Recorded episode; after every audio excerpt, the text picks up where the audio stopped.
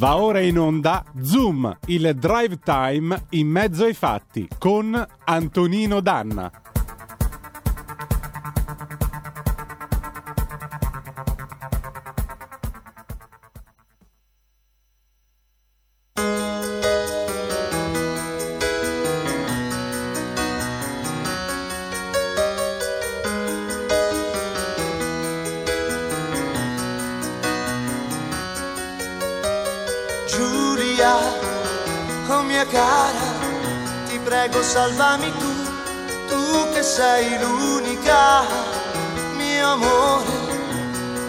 lasciarmi da solo in questa notte gelida. Per favore, non vedi dentro i miei occhi la tristezza che mi fulmina. Non scherzare, sto in mare aperto e mi perdo e tu sei la mia ancora. Ti prego sali in macchina, come faccio a respirare? Cosa faccio di me senza te? Giù via, oh mia cara, non riesco a mangiare, non dormo ormai da un secolo, non mi credi, senti la mia voce, è con questa che ti supplico, tu che sei il mio angelo, non lasciare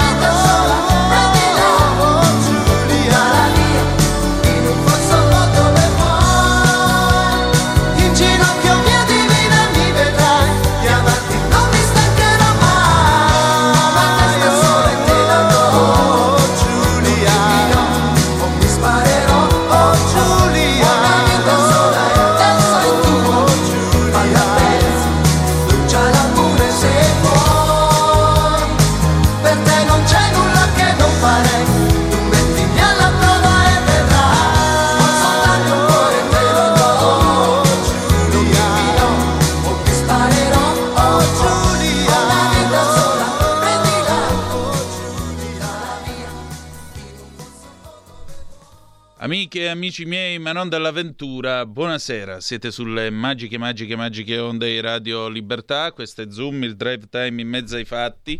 Io sono Antonino Danna e questa è la puntata di oggi, lunedì 20 novembre dell'anno del Signore 2023. Cominciamo subito la nostra trasmissione. Vi voglio ricordare, date il sangue, in ospedale serve sempre, salverete vite umane. Chi salva una vita umana salva il mondo intero. Secondo appello andate su radiolibertà.net, cliccate su Sostienici e poi abbonati Troverete tutte le modalità per sentire questa radio un po' più vostra, dai semplici 8 euro mensili della Hall of Fame fino ai 40 euro mensili del livello creator che vi permetteranno di essere coautori e co-conduttori di almeno una puntata del vostro show preferito con il vostro conduttore preferito.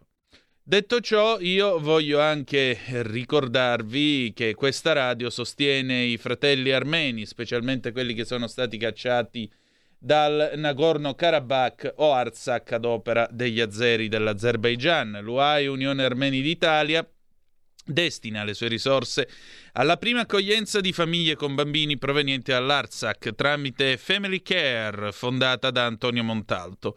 IBAN UAI IT66 N di Napoli 030 690 960 610 00 00 07 3130 causale Arsac oppure se preferite andate sul sito eh, ars1910.org Ancona Roma Siena 1910.org e naturalmente slash Artsakh. Sosteniamo poi la nobile causa del popolo armeno con un eventuale contributo alla fondazione comunitaria nelle chiese, codice dell'Iban, IT Imola Torino 28 Z di Zara 030 690 960 610 00 00 00 3286 Causale Solidarietà Armenia le donazioni andranno a sostegno delle scuole armene. Detto ciò, buon lavoro in plancia comando al nostro condottiero Giulio Cesare Carnelli 346 642 7756 se volete intervenire e dire la vostra. Or dunque, noi iniziamo la nostra puntata e la nostra puntata chiaramente è sul caso della povera Giulia Cecchettin. Il fidanzato Filippo è stato arrestato ieri in Germania, lo sapete, mm, tra l'altro tra le sue prime parole c'è anche questa, eh, c'è stata questa richiesta di essere estradato in Italia, per cui eh, anche qui c'è da vedere che cosa succederà al processo qui in Italia. Cosa sta succedendo? Sta succedendo, come sempre accade in questo paese, la consueta pornografia dei sentimenti, il consueto sciacallaggio eh, mediatico anche sul corpo di questa povera morta, una ragazza di appena 22 anni che si preparava a laurearsi e che aveva perso un anno fa sua madre. Cosa sta accadendo? È accaduto un po' di tutto, al solito i collegamenti delle varie testate da davanti casa de, de, dei cecchettin, poi ancora dichiarazioni a destra e a manca. Chiunque ha detto la sua su questa vicenda, chiunque si è sentito in dovere di sproloquiare su quello che è accaduto, forse mh, in questa situazione sarebbe consigliabile e auspicabile un adeguato silenzio e soprattutto in questa situazione sarebbe consigliabile e auspicabile far parlare chi si occupa di violenza sulle donne, perché forse sarebbe questa la cosa più interessante. E invece abbiamo avuto tutto il solito bailamme, eh, scusaci, perdonaci, siamo tutti colpevoli, i maschi fanno tutti schifo, morirete tutti e quant'altro. Da ultimo, Giulio Cesare, se mi apri un attimo il computer qua ve lo faccio vedere. Da ultimo, siccome sono tutti svegli e devono dire tutti quanti la loro, ecco qua, io stamattina ho visto questo post veramente incredibile. Uno è Impagnatiello che ha fatto a pezzi e ucciso la sua ragazza incinta dopo aver tentato eh, di avvelenarla. L'altro è appunto Filippo, l'assassino di Giulia Cecchettin non vedo orecchini, né barba lunga né tatuaggi, ma due facce di merda da bravi ragazzi. Occhi alle apparenze, quattro punti esclamativi, tutti. Ora, Eh, io per la precisione non ho orecchini, non ho la barba lunga, non ho tatuaggi. Probabilmente ho anch'io la faccia di merda da bravo ragazzo, avendo anche la cravatta al collo. Ehm, però volevo far sapere a chi fa queste cose gentiste per suscitare il meglio del peggio dell'italiano medio che vuole la forca in piazza, vorrei fargli sapere che per esempio questo signore qua che adesso io vi faccio vedere eh, questo signore qui i capelli lunghi ce l'ha, la barba pure, probabilmente anche il tatuaggio. Che sapete chi è? È Luca Delfino. Luca Delfino, un signore che di donne ne ha stese due, per la precisione ne ha sgozzate due, una a Genova e una su un marciapiedi a Sanremo. Come vedete, chiunque si è sentito in grado, puoi chiudere Giulio Cesare per favore, chiunque si è sentito in grado di dire e in dovere di dire la sua su questo argomento. Come se non bastasse, eh, l'ultimo a fare le spese di tutto questo bailamme, o meglio, uno dei tanti finito in questo tritacarne mediatico è Matteo Salvini. Matteo Salvini, colpevole di aver detto la frase, di aver pronunciato la frase, eh, beh, se sarà ritenuto colpevole, verrà condannato in Italia dopo un processo. Non lo avesse mai fatto perché Elena, la sorella della povera Giulia, eh, in una situazione come questa ha ritenuto opportuno eh, fare una polemica sui social con il vicepresidente del Consiglio dicendo che questo è un omicidio di Stato.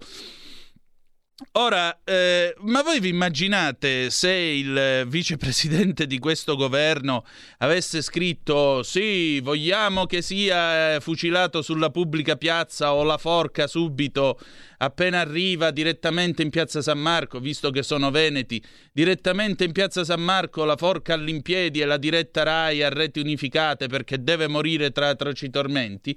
Molto probabilmente le anime belle, le stesse anime belle che ora gli danno addosso per aver detto quello che dice la Costituzione, cioè che si è colpevoli solo dopo un regolare processo a sentenza definitiva, beh, se lui avesse detto bruciamolo vivo in piazza San Marco a Venezia, probabilmente oggi sentiremmo che c'è il macismo del governo di destra, che lui è un fascista, che è un porco, che fa schifo e tutto il resto, no? Tutto il solito corollario. Invece in questa vicenda gli si dice che si deve vergognare, che fa schifo, che è un porco e quant'altro per aver citato né più e nemmeno quello che dice la Costituzione italiana, ovvero sia che ognuno di noi, ognuno di noi fino a sentenza definitiva, è un presunto innocente. E lo si dice, lo si cita, come ha fatto anche Matteo Salvini, per il semplice e banale motivo che noi non siamo l'Afghanistan, noi non siamo Hamas. Noi, grazie a Dio, siamo, per quanto criticabile, un paese civile, un paese libero, democratico, nel quale funziona che se tu fai una cosa vieni processato.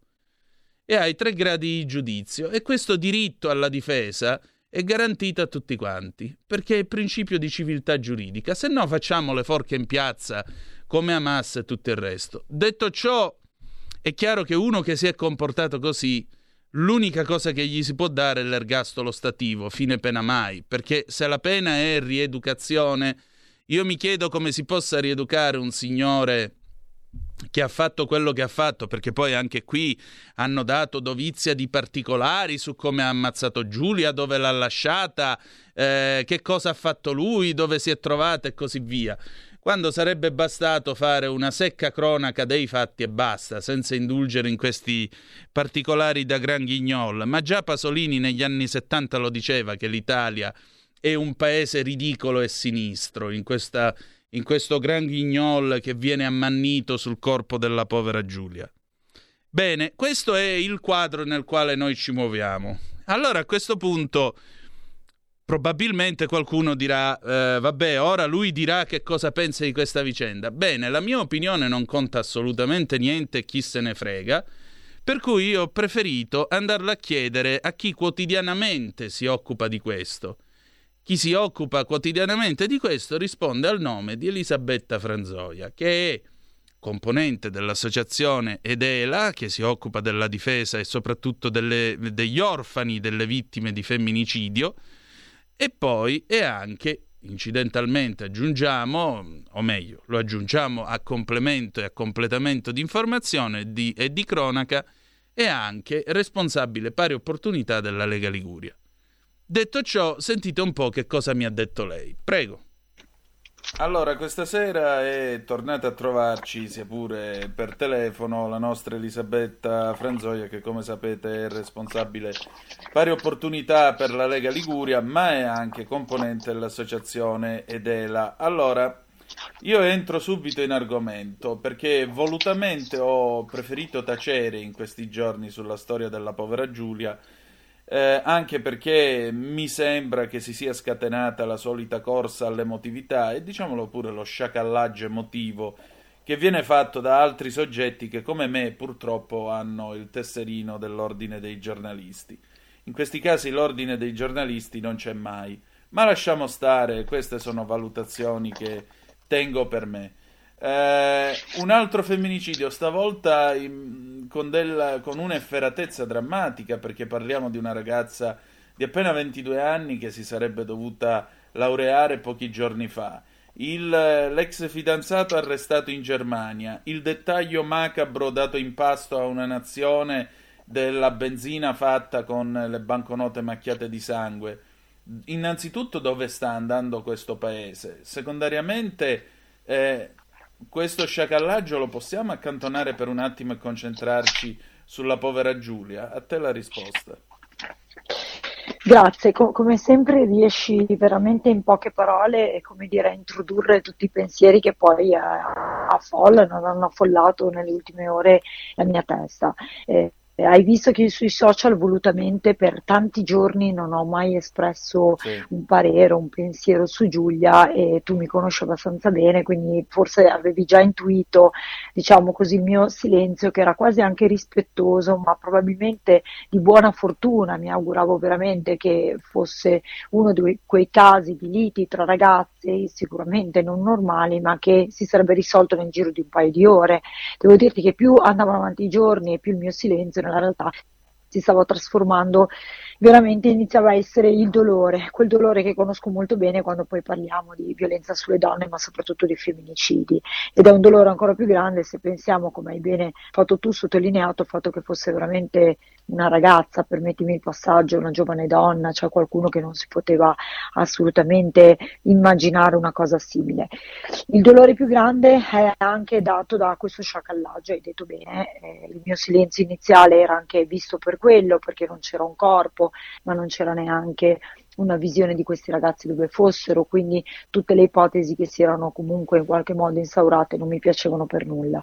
Non ho apprezzato neanch'io, come hai appena detto tu, il fatto di eh, visualizzare nella testa della gente queste banconote eh, cariche di sangue, perché sicuramente una nota in più che, che non, non, porta Giulia eh, di nuovo tra di noi, ma soprattutto non serve a nulla. L'unica cosa che io forse hai visto nei social evidenziato, ma questo te lo dico veramente col cuore in mano da qualcuno che si occupa di questo triste problema, ma anche da donna e da mamma, insomma da, da cittadina quando ho letto Giulia riposa in pace, perché capisco che ognuno di noi no, vorrebbe trasferire che la terra le sia lieve, io in questo caso invece dico che Giulia non può riposare in pace, Antonino non può, cioè non, la sua morte deve, come tutte le altre, ma poi purtroppo non accade, essere il punto di fine, cioè deve servire a qualche cosa, altrimenti anche questa morte non è servita a insegnare alle persone che dobbiamo cambiare. E questo cambiamento ce lo siamo dette tante volte nelle tue trasmissioni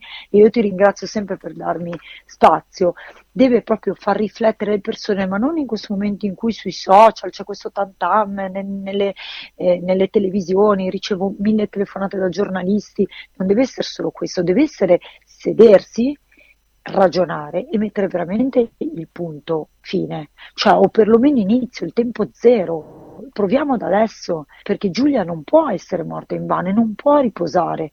Io me la immagino, l'hai visto nel, nella foto, veramente in questo abbraccio infinito e caldo della sua mamma, ma non si può pensare a questo papà e ai suoi fratelli che ora dovranno lottare perché non è finita qui. Eh? Cioè la lotta di Giulia non è finita in quella difesa che lei ha provato a fare da quella macchina. Adesso lo continueranno la famiglia, ma avrà veramente giustizia? Sai l'altra domanda che ti faccio e sai come la penso? Avrà veramente giustizia la morte di Giulia? Io voglio vedere una sola parola, voglio vedere il gastolo. Pena fine mai, perché l'ergastolo è già stato dato da ieri sera quando è stato trovato il corpo alla famiglia di Giulia.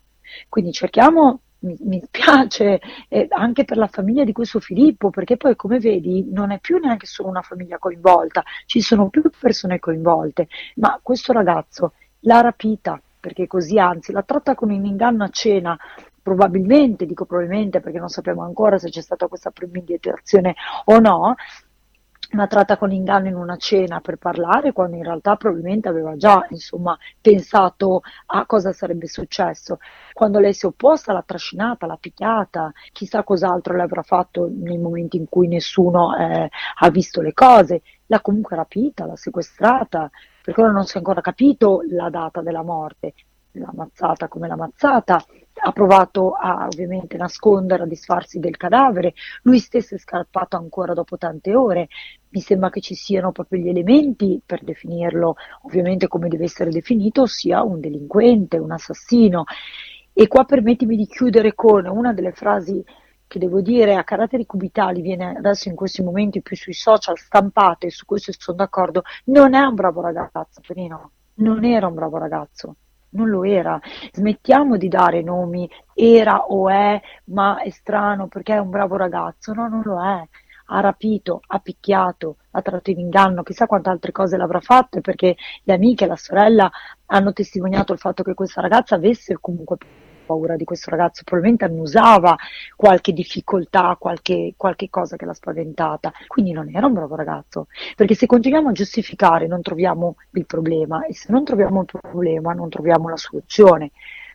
Laura Ravetto, eh, io la ringrazio sempre perché poi accoglie ovviamente sempre i miei momenti di, di paura e di rabbia, Oggi forse l'avrai vista anche tu sui social, nella sua riunione con eh, Lega Giovani a Cuneo ha proprio lanciato il fatto di voler mettere anche lei un punto di fine, arrivare nelle scuole, parlare con questi ragazzi, perché se non capiamo questo disagio non riusciremo ad andare avanti. Io se fossi una professoressa, sai cosa farei?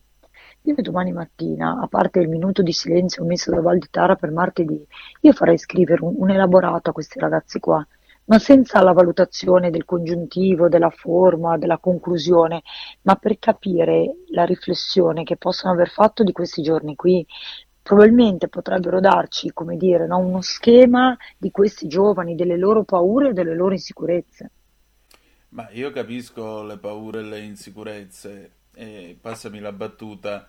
Nessuno di noi è un omicida fino al momento in cui preme il grilletto della pistola, così come siamo tutti bravi ragazzi fino al primo schiaffone. Ma detto questo, ah, certo. il punto è, eh, qui c'è sempre la storia di una che nel bene e nel male si mette in testa o comunque non riesce a liberarsi di un uomo così. Perché mm, com'è e come non è, per arrivare a questa violenza, io credo che non sia stata solo una cosa di una volta soltanto poi non conosco i fatti, mm, la mia è soltanto certo. un'illazione, un'ipotesi e tale resta. Però il punto è, mm, questo voleva che lei non si laureasse prima di lui, perché si dovevano laureare assieme. Poi si erano lasciati, poi qua, poi là. Allora, tu non puoi decidere della vita delle persone in questo modo. Perché se tu ti permetti di decidere della vita delle persone in questo modo, è perché qualcuno ti ha dato questo permesso e quel qualcuno è la vittima. Eh, certo. ora, ora dice, ma non dobbiamo guardare a quello che ha fatto Giulia, guardiamo a quello che ha fatto lui. Sì, sicuramente sono d'accordo con chi fa questa osservazione, però è altrettanto vero che molto spesso, eh, un po' per quieto vivere, un po' per sopportazione, dice, eh, ma l'ha fatto perché lo amava troppo. Secondo me non è amore quando si arriva a questo. Secondo me è semplicemente eh, paura di soffrire, perché un amore finisce, gli amori finiscono e si soffre quando finiscono.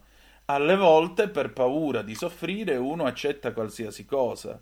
Allora, qui mi allora... pare che, qui, qui mi pare che ehm, la parola amore ormai completamente, abbia completamente perso significato, o comunque sia stata svuotata del suo significato. Uno. Due, accanto a questo, io vedo una società in cui, malgrado la liberazione della donna, malgrado il femminismo, malgrado tutto quello che volete voi, assistiamo a delle scene che sono scene degne di realtà medio orientali, sono scene degne dell'estremismo islamico, di chi dice che è giusto pestare la moglie se si ribella, di chi dice che è giusto pestare la moglie se risponde male. E i giudici gli danno anche ragione gli dicono: Eh sì, vabbè, pestava la moglie, ma è parte della sua cultura. Allora, a me pare che qui eh, si sia andati un po' troppo in là, o molto probabilmente non c'è più il senso del limite nei rapporti con gli altri. Allora, posso, posso, diciamo, dirti due cose. Eh, allora, per la prima per volta non sono, mm. non sono, completamente d'accordo cioè... con te, o almeno sono d'accordo nel momento in cui tu definisci che non c'è amore e il papà l'ha ben messa anche sui suoi social e io sono assolutamente d'accordo. Cioè, non era un amore malato, non era proprio amore. Cioè, quando esiste una cosa del genere, ovviamente un epilogo simile dove comunque tu fai male a qualcun altro, io sai, dico sempre che anche da quando ero ragazzina eccetera, penso che accada a tutti noi, che quando vuoi bene a qualcuno ti rendi conto di volere la sua felicità, no? Quindi non vuoi vederlo patire e soffrire. Per cui se tu gli vai a infierire del male, sia fisico che psicologico, sicuramente non è amore, è malattia, o ma neanche malattia, è proprio qualcosa che non c'è amore, non può essere definito amore malato è malato, è malattia. Su dove non sono d'accordo con te?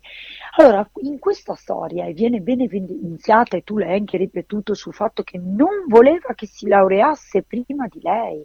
Cioè, guarda, qui c'è una grande parola che è l'invidia, che è quella che forse quando tu hai appunto parlato di una società, insomma, molto particolare adesso, forse questa, che se vai a vedere, non so, probabilmente sbaglio, ma se ragioniamo è come se fosse un imbuto, no?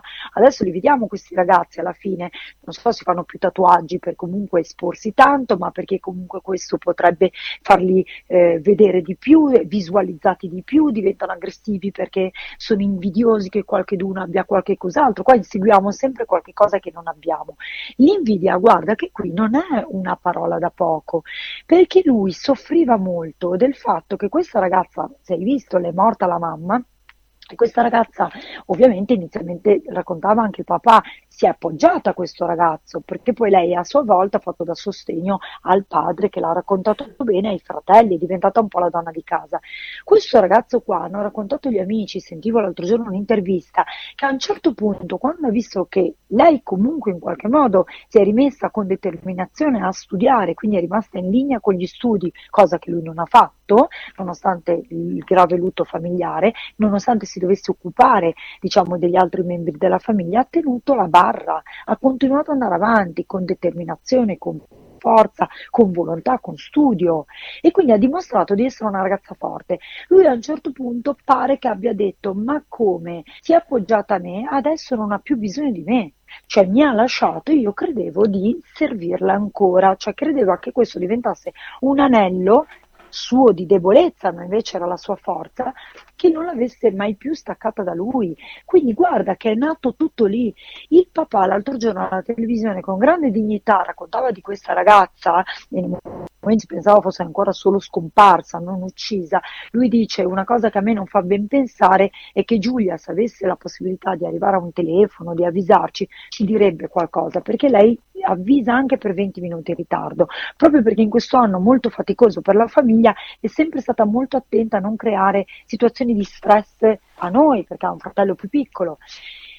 Lì dice lui, quando ad agosto ha raccontato al papà voglio lasciare questo ragazzo perché mi rendo conto che comunque non è una situazione per me da fidanzamento così lungo, cioè non è quel tipo di storia che lui pensa di avere, che io però non sento questo tipo di sentimento, lo lascio. Il papà naturalmente accoglie come dire, questa confidenza e dice, beh Giulia ci sta, no? Cioè, avete 22 anni, avete, siete stati insieme un anno, ci sta. E lei e però per più volte dopo questa diciamo separazione racconta al papà sono molto dispiaciuta perché ho paura di ferirlo perché lui soffre molto di questa cosa vuol dire che come dici tu qualche segnale ci sarà stato probabilmente lui avrà manifestato questo disagio nella separazione. Ma lei diceva proprio il papà era talmente buona che si dispiaceva creare del dolore a lui della sofferenza lui, che qua vedi, ecco, scusa la ripetizione, ma la grande differenza tra i due esseri umani. Quindi perché ti dico che non sono d'accordo? Perché qui è proprio una questione invece che torniamo e di quella che spesso accade a più livelli, anche nella, nella violenza psicologica nelle famiglie piuttosto che tra amici, del fatto di vedere qualcuno che ce la sta facendo, che l'invidia, il fatto di vedere tu uomo, una donna che comunque ha quella forza e determinazione che probabilmente tu non hai e quindi ti senti più debole, inferiore e dunque la distruggi che è quella la base di ogni femminicidio.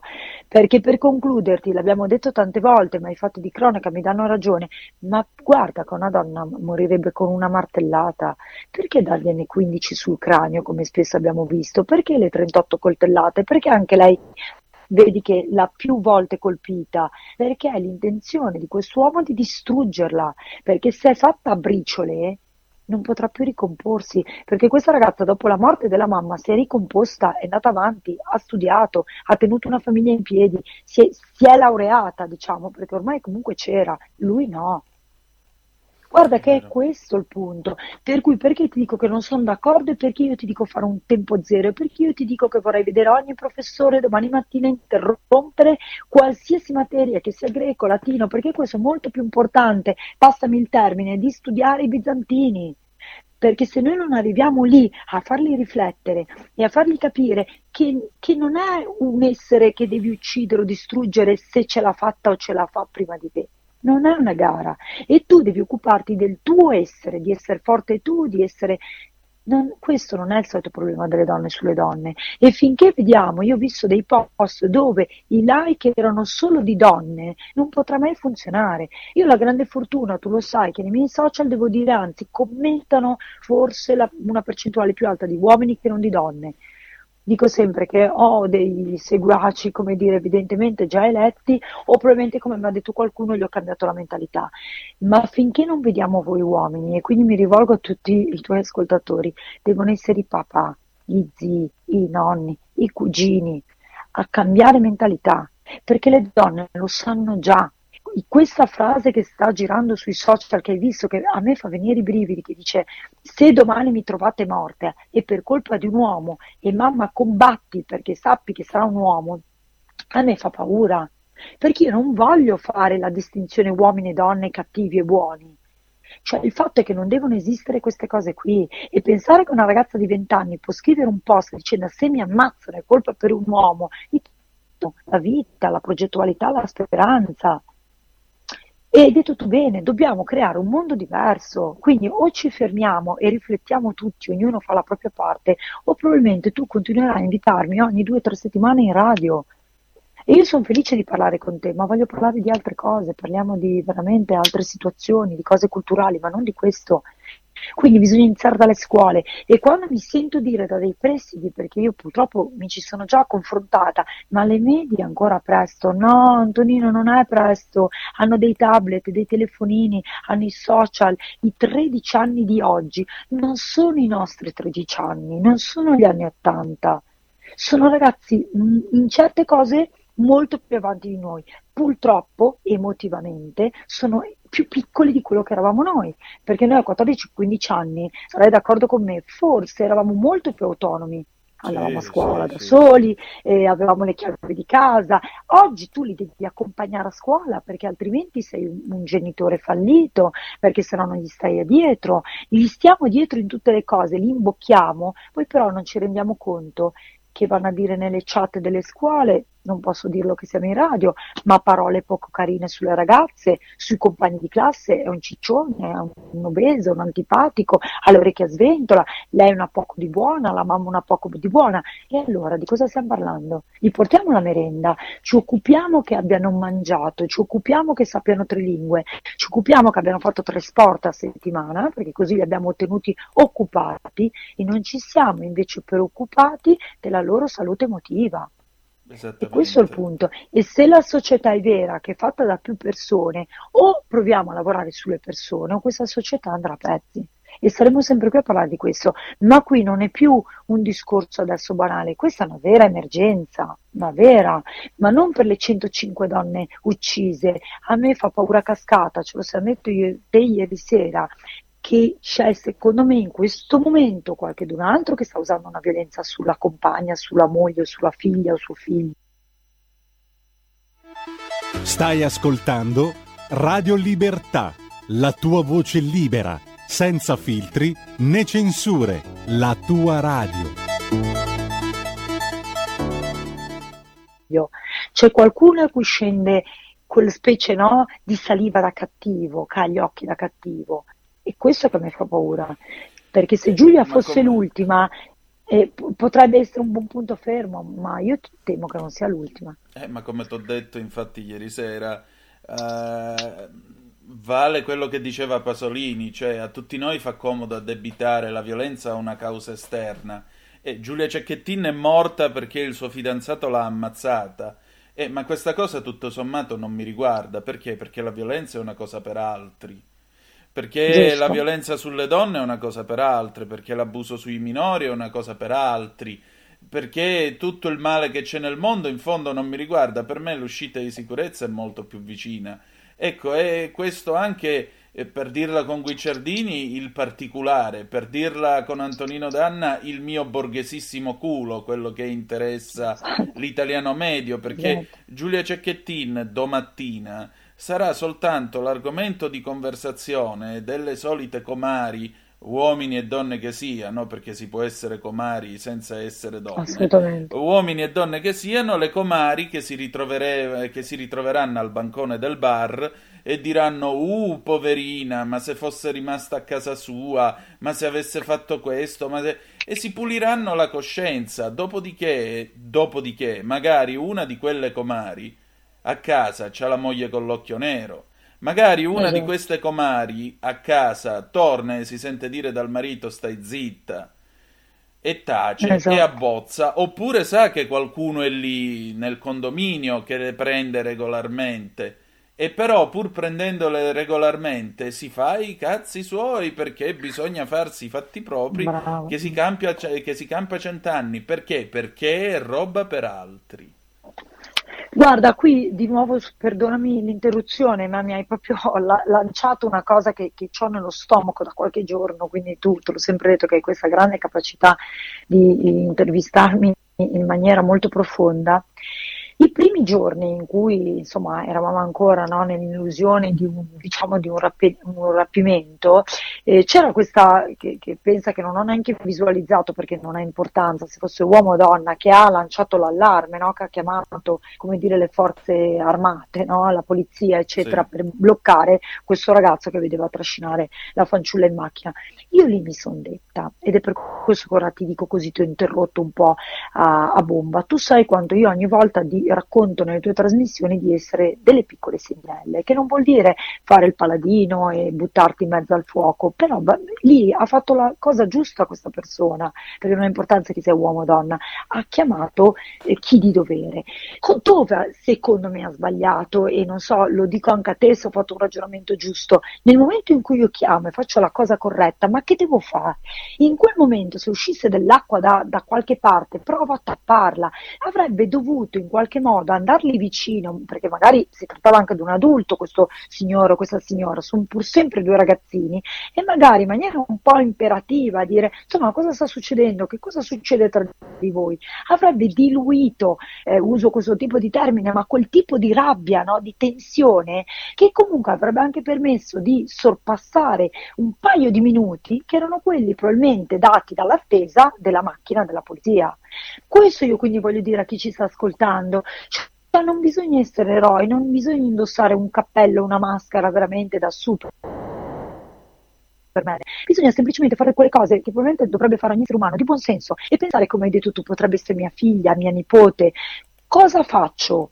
Cerco in quel momento di fermare, lui non aveva un'arma in mano, non era uno con una pistola che dici, beh insomma magari colpisce anche me e quindi capisco la tua remora, era un ragazzotto con tutto rispetto che trascinava una ragazzina, tu uomo o donna che sia dovevi chiamare la polizia e andare lì e dire scusate che cosa sta accadendo, che cosa succede, io sono convinta che questo ragazzo seppur maligno con la presenza di un adulto in quel momento e te lo dico perché purtroppo conosco bene la dinamica, comunque avrebbe rallentato quell'azione. comunque l'avrebbe mollata, avrebbe probabilmente trovato una scusa, lei forse lì avrebbe visto, come dire, una rete di soccorso, potevano accadere due cose, o lei poteva dire no, non è successo niente, non si preoccupi, oppure avrebbe potuto dire grazie, mi aiuti, ma non lo sapremo mai. Cioè io è cinque giorni, credimi, te lo dico veramente col cuore in mano, che ho questo pensiero fisso, dico forse non voglio dar colpa a questa persona, ma forse quello poteva essere veramente un salvagente e in ogni caso avrebbe banalmente recuperato quei minuti utili per far arrivare la macchina, perché quando la polizia è arrivata sul luogo, questo qua se n'era già andato con la famosa punto. Lì era da bloccare, chiamare soccorsi, chiamare qualcuno, era un centro commerciale, un piazzale alle 8 di sera, alle 9 di sera, ci sarà stata un'altra anima. Vedi cosa che ci siamo persi, qui ti vado in conclusione perché tu mi conosci e sai che in questo momento io ho la tachicardia. A me fa male questo. Perché alla fine questa Giulia, tutti i nomi, oggi ho visto la lista dei nomi delle donne morte da gennaio a oggi con le date. E tu leggi una Luisa, una Giulia, un'altra Giulia, leggi dei nomi di battesimo bellissimi. E sai che in realtà sono storie, sono persone, hanno avuto un vissuto. E poi tu pensi a tutti quelli che saranno entrati in collegamento con queste donne, ma nessuno ha fatto niente o non è mai stato sufficiente. Allora io dico che mi sento un po' complice, questo voglio dire. Perché Giulia non può essere morta così ed è per questo che ti dico di nuovo, non, pos- non scriviamo Giulia riposa in pace, perché così sembra di chiudere quel feretro, di sigillarlo e pazienza morte, come dici tu, diventa argomento da bar. Io non voglio questo, io lo so già che domani mattina non andrò a prendere il caffè al bar, lo so già, perché come hai detto tu non voglio sentire quelle riflessioni stupide, perdonami, eh, da bar. Io voglio sentire che Giulia non riposa in pace, perché una ragazzina di 22 anni non può morire così, trascinata, portata via, con delle persone che l'hanno vista e nessuno ha fatto nulla. Cioè, è impossibile che in un mondo così di connessione, che siamo così tanti, sempre nelle piazze con mille moto, macchine, telefonini, fotografie, non riusciamo ad interrompere un ragazzino di 22 anni che trascina un'altra ragazzina. Questo mi fa paura, perché domani potrebbe essere mia figlia. E se succedesse questo, sarebbe un dolore ancora più grande pensare che una donna o un uomo che li ha visti non li ha fermati, non l'ha fermato. Scusami, concludo perché poi sai che io perdo la lucidità. Senti, allora un'ultima domanda. C'è speranza dopo tutto questo? Eh, tu mi concludi tutte le volte le interviste così. Io for... Allora, l'altra volta ti ricordi, ero molto ottimista, arrivavo da un evento del, della proposta di, di legge proprio sulla violenza sulle donne ed ero forse più sorridente e più ottimista. Non ho perso questo ottimismo, però te l'ho detto in queste parole, cioè vorrei vedere veramente l'unione. Cioè se io stasera ti devo lasciare, come dire, un mio messaggio, io voglio dire a tutti, cioè veramente non è un problema delle donne sulle donne, deve essere un problema di tutti, cioè deve essere le guerre si vincono tutti insieme, soltanto se ognuno farà la propria parte ce la faremo. Quindi ti dico, sì, c'è speranza nel momento in cui ci sarà l'unione e una rete molto più alta, dove nelle scuole se ne parlerà, dove il professore forse darà più spazio a capire che un ragazzo ha un problema, che, che, un ragazzo ha una difficoltà o che una ragazza sta subendo un momento di difficoltà, perché ha un occhio lucido, attento, perché li conoscono questi ragazzi, soprattutto nelle superiori. Probabilmente, anziché comunicare solo banalmente un voto, ha preso 4, ha preso 7, andrebbe detto il suo ragazzo ha delle difficoltà, e va seguito, va capito, che andrebbe matchato con quello che poi può vedere la famiglia. La famiglia, lo diciamo mille volte, certo che è importante, certo che è una parte educativa importante, è anche vero, e te lo dico forse da mamma, perché probabilmente chi è così coinvolto difficilmente può vedere con un occhio attento e lucido e come dire sterile un figlio che ha un problema del genere. Per questo che io dico la scuola è importante, perché se come la scuola mi viene a conferire che ha preso un 4 e verrà rimandato perché in quella materia non è preparata, dovrebbe dirmi che non è dato alla vita che non è importante che uscirà con un gran voto, un basso voto, verrà promosso o rimandato, ma che questo, questo ragazzo qua, questa ragazza qua, perché le violenze adesso le vediamo anche nel bullismo tra le ragazze, ha delle difficoltà talmente grosse che non può affrontare la vita. Quindi forse io vorrei questo da un insegnante, io vorrei sentirmi dire se mio, se mio figlio o mia figlia ha un problema, perché chi c'è dentro non lo vede. Io ti avevo già raccontato di quel caso che ho conosciuto e siamo diventate amiche, di questa donna il cui figlio ha, ha ucciso il compagno e ha tentato di uccidere lei. Il compagno è morto quella sera perché li ha avvelenati e lei è riuscita, la mamma di lui, a sopravvivere semplicemente perché non stava bene e non ha mangiato tutta quella minestra che preparò lui. Il marito eh, crollò immediatamente per terra, sputando insomma, schiuma, diventando nero. Lei rimase in vita, ma ovviamente, eh, come dire, no, inabile di scappare. Quando lei eh, suggeriva a questo ragazzo di 18 anni chiama l'ambulanza, lui sta male, c'è qualcosa che non va, anch'io non mi sento bene, mi gira la testa, ho male ai muscoli, lui rimaneva immobile perché era lui la causa. No? Quando lei realizza che, che qualche cosa non, non, quadra in questo ragazzo, lei mi ha raccontato una delle frasi terribili, mi dice io credevo fosse come in shock o fosse come se pensasse fosse in un gioco e quindi gli ha ripetuto più volte non è uno scherzo, non è un videogame, è realtà, lui sta male, io sto male, chiama qualcuno, stiamo male. Quando lui esce con la frase, con gli occhi ovviamente gelidi, perché tu non muori? Tu dovevi morire e inizia a picchiarla, te la chiudo, lei dice io ho guardato gli occhi, non era più mio figlio, era il demonio. Io lì ho capito che il demonio esiste. Ora, questo ragazzo ha 30 anni, lei in qualche modo si sta ricostruendo.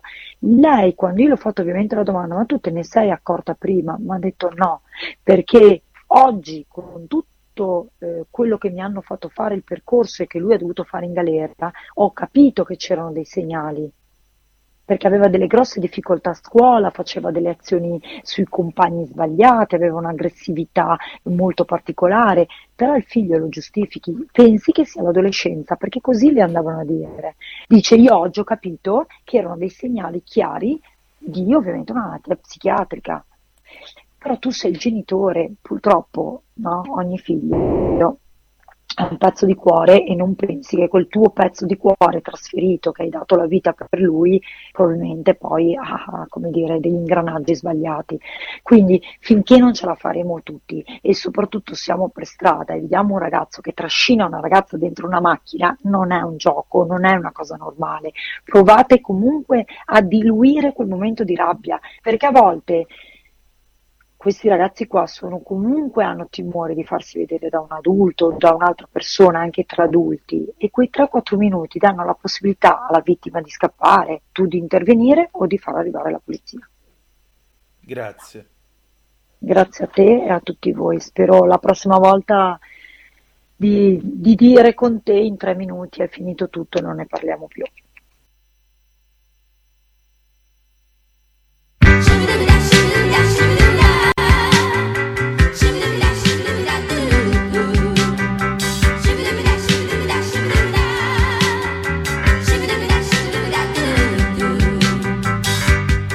Nuvolari è basso di statura, nuvolari è al di sotto del normale. Nuvolari è a 50 kg d'ossa, Nuvolari ha un corpo eccezionale. Nuvolari ha le mani come artigli, Nuvolari ha un talismano contro i mali.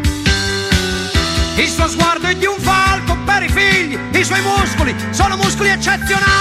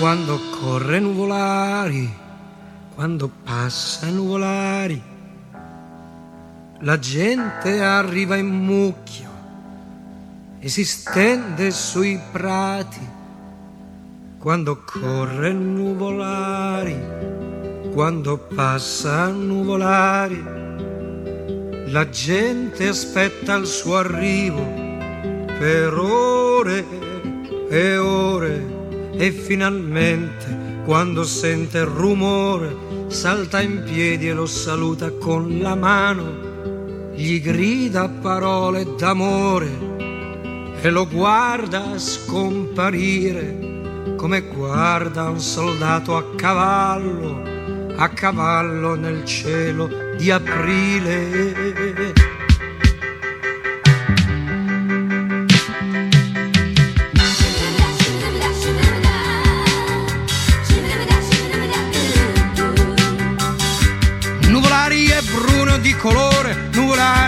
Alla maschera tagliente. Nuvolari alla bocca sempre chiusa di morire, non gli importa niente.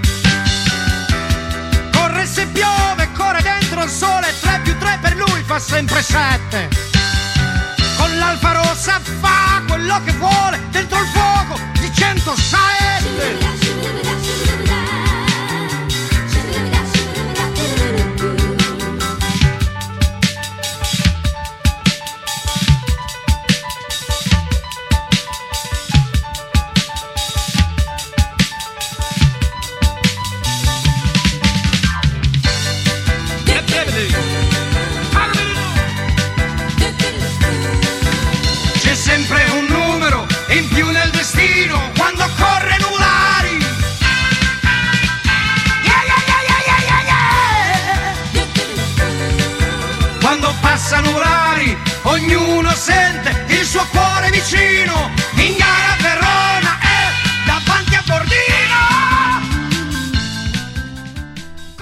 Grida parole d'amore, noi parole d'amore ne vogliamo spendere per eh, Maurizio Lodola. Maurizio, eh, scusate, per Mario Angelo Lodola, Maurizio e suo figlio a cui vanno i nostri pensieri e l'abbraccio più forte come a tutta la famiglia Lodola. Mario, Angelo Lodola è stato uno dei collaudatori magnifici dell'Alfa Romeo, probabilmente l'automobile che più gli era rimasta nel cuore è la Montreal, questo coupé storico dell'Alfa Romeo che venne presentata all'esposizione internazionale di Montreal nel 67 come la massima aspirazione possibile per un uomo in fatto di automobili. Ne avevano ben ragione, ne avevano ben donde perché la Montreal è stato probabilmente dei, una delle vetture più iconiche dell'Alfa Romeo, anche se non ha avuto chiaramente una diffusione popolare, parliamo di un coupé 8 cilindri AV 2006 di cilindrata che costava anche bei soldi, ma che non aveva paura di mostrarsi e di combattere ad armi pari con le Ferrari, diciamo basso di gamma e eh, con le Lamborghini più o meno coeve. Mario, Mario Lodola è stato eh, tra i padri dell'Alfa 90, è stato un uomo che ha dato il suo contributo a sviluppare e migliorare queste vetture che sono nel cuore di tanti. Eh, condivideva con i suoi colleghi storici, condivideva questo fuoco, questo fuoco dell'automobile, il fuoco sacro per l'automobile perché, come diceva il presidentissimo Giuseppe Luraghi dell'Alfa Romeo, presidente tra il 60 e il 74, dove c'è motorizzazione c'è civiltà, c'è cultura. Ecco, anche l'automobile ha fatto cultura ed è figlia del Novecento. I futuristi vedevano nell'automobile quello che sarebbe stato il mondo di domani, veloce, eh, senza grilli per la testa, proiettato verso un domani che si sarebbe raggiunto molto più velocemente. Allora io lo voglio ringraziare, lo voglio salutare. Correrai più veloce per le vie del cielo, caro Mario. E se mi apri per un attimo il computer vi faccio vedere la Montreal eh, con lo spoiler che venne adottato dopo appunto le segnalazioni di Lodola è una delle sue particolarità, è l'unica macchina al mondo che riesca a sbattere le ciglia. Guardate un po'.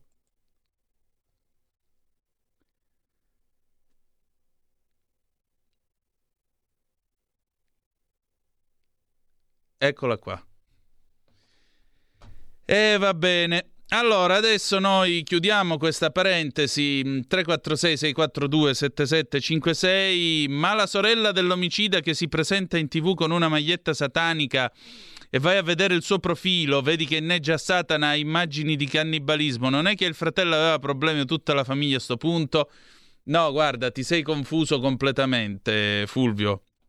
Non è la sorella eh, di Filippo, è la sorella di Giulia che si è presentata in trasmissione con una maglia di colore scuro sul quale c'è il pentacolo con la testa di caprone e certamente non è un'immagine che richiama la Madonna di Loreto o la gioventù ardente mariana o il Sacro Cuore di Gesù o la Divina Misericordia, certamente non è un'immagine di quelle. Ma detto ciò, questo non c'entra niente con il discorso, eh, con quello che è successo a sua sorella. Poi possiamo discutere sull'opportunità delle uscite che ha fatto lei, su questa polemica, devo dire la verità, inutile, eh, con le parole peraltro misurate, eh, espresse da Salvini, eccetera, eccetera, eccetera. Eh, questo è un altro paio di maniche, così come un altro paio di maniche la maglietta che aveva addosso, eccetera, eccetera, eccetera, tutte le considerazioni del caso su quella maglietta, ma ripeto, non rileva. A noi interessa sua sorella, interessa il dramma che lei ha vissuto e interessa quello che credo con estrema saggezza la nostra, eh, la nostra Elisabetta Franzoia ha detto nel, nel lungo colloquio che abbiamo avuto. Oh, adesso noi ci spostiamo un attimo in Israele, andiamo sempre su YouTube perché un'ora fa sul canale delle IDF, delle forze armate israeliane, è stato pubblicato un documento che definire veramente scioccante, poco. Bene, non solo l'ospedale di Al-Shifa veniva utilizzato come centro comando e controllo da parte di cos'è? Da parte di Hamas, ma anche e soprattutto l'ospedale di Al-Shifa veniva utilizzato, è stato utilizzato il 7 di ottobre scorso come luogo nel quale sono stati detenuti gli ostaggi israeliani. Allora aspetta un attimo che chiudiamo il canale, eccolo qua che non ci serve a niente, possiamo partire. Ci sei? Vado bene? Perfetto, allora possiamo partire con eh, questa conferenza stampa che è stata tenuta un'ora fa dal eh, contrammiraglio Daniel Hagari, portavoce delle Israel Defense Forces, le forze armate israeliane. Via. I would like to share an update on our hostage rescue effort. The sensitive information that I will be revealing now was shared with the Marziano family this morning. 19 year old IDF Corporal Noah Marziano was taken hostage by Hamas terrorists during the massacre of October 7th. Noah was taken into Gaza alive. She was held hostage by Hamas in Gaza City next to the Shifa hospital. During ongoing combat in the vicinity of where she was held captive, Noah Hamas captor was killed and Noah was injured. I repeat, she was only injured. An independent pathological report has determined Noah's injuries were not life threatening. I repeat, Noah's injuries were not life threatening.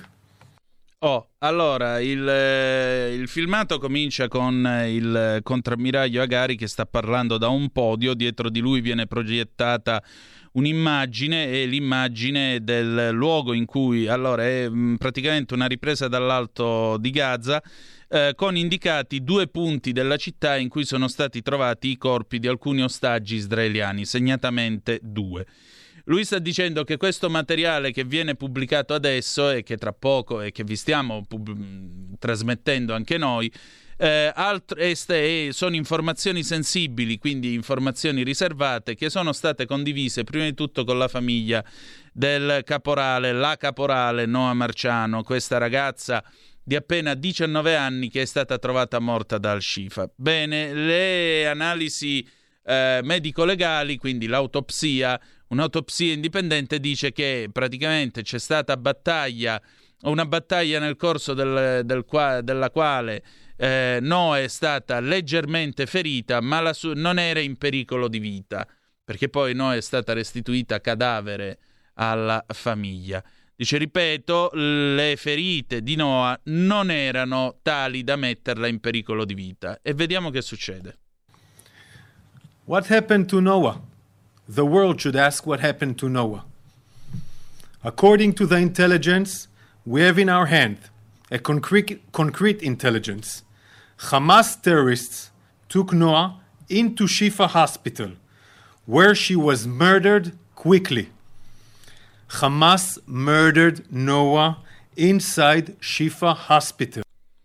Ecco, perché sia chiaro, dalle informazioni di intelligence che sono ampiamente supportate, sono suffragate, concrete appunto, hanno eh, precisi punti di riferimento, beh, eh, Noah è stata ammazzata da Hamas e rapidamente assassinata all'interno dell'ospedale di Al-Shifa. Our thoughts are with the Noah's with Noah's family. We send our heartfelt condolences to the family. We did not reach Noah in time. This is only make the IDF more determined to do everything, everything in our power to bring all our hostages home.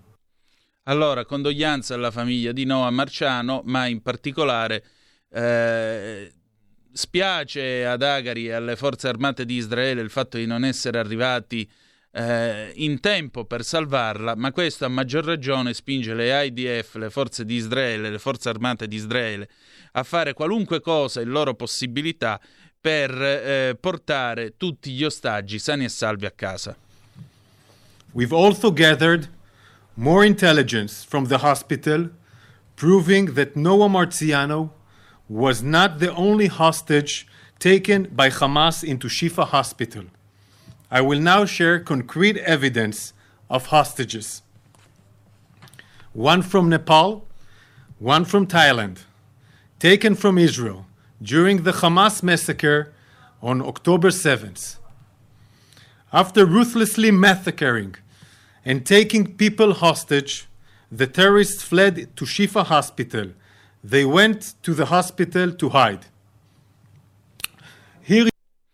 Allora, adesso noi stiamo per vedere le prove, gli evidence, le prove appunto che questi due, mm, questi due, come si dice, ostaggi, uno thailandese, l'altro ora non mi ricordo la nazionalità, sono stati portati direttamente all'ospedale di Al-Shifa il 7 di ottobre.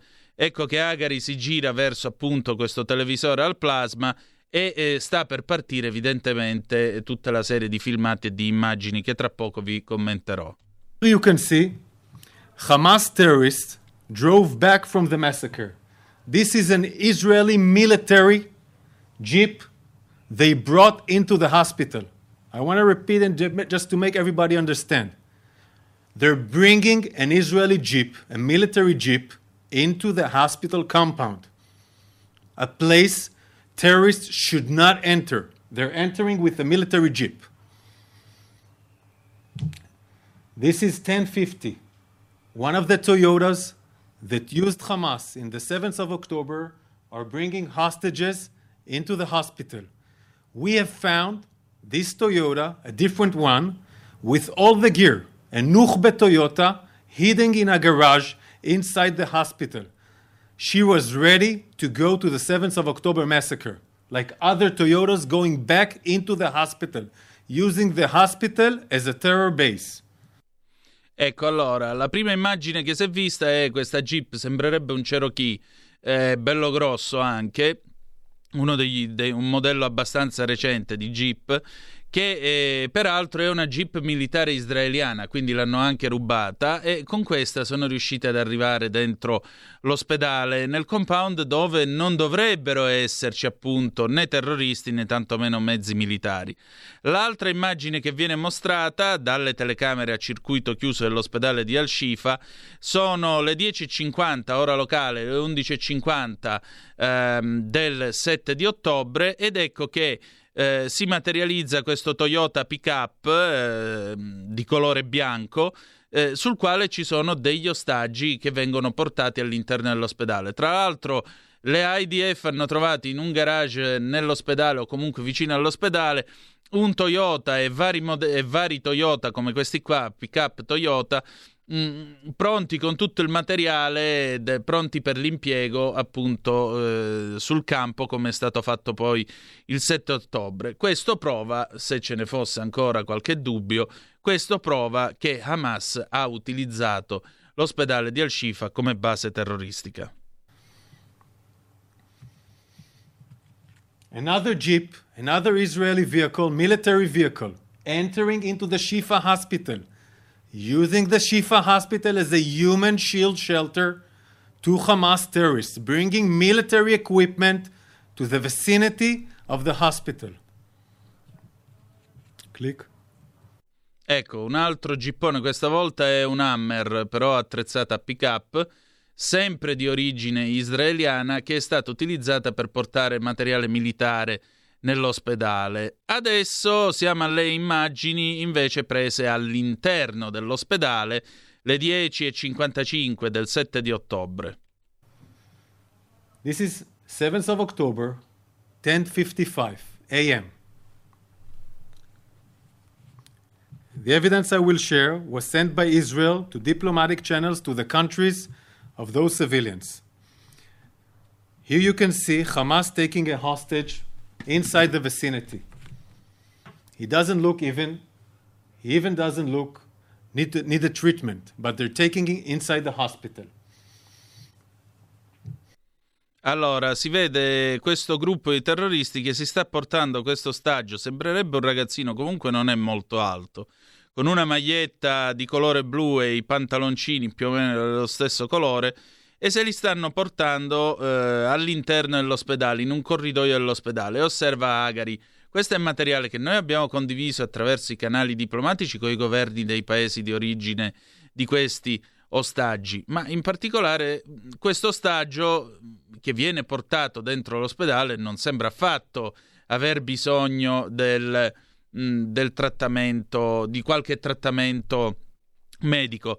Ora siamo in una sala che sembrerebbe quasi il CUP, perché vedete che ci sono gli sportelli eh, dove evidentemente prenotare gli esami. Immaginate fare l'attacco con Hamas come abbiamo visto l'altro giorno. Sentiamo un po' cosa dice Agari.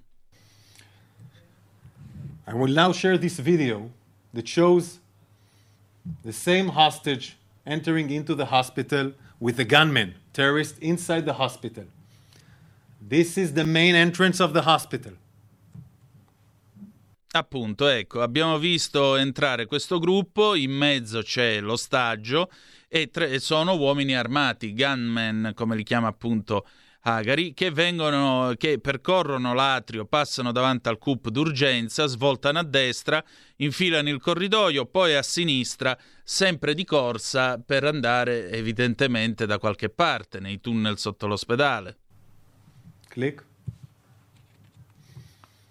This is at 10:55 a.m.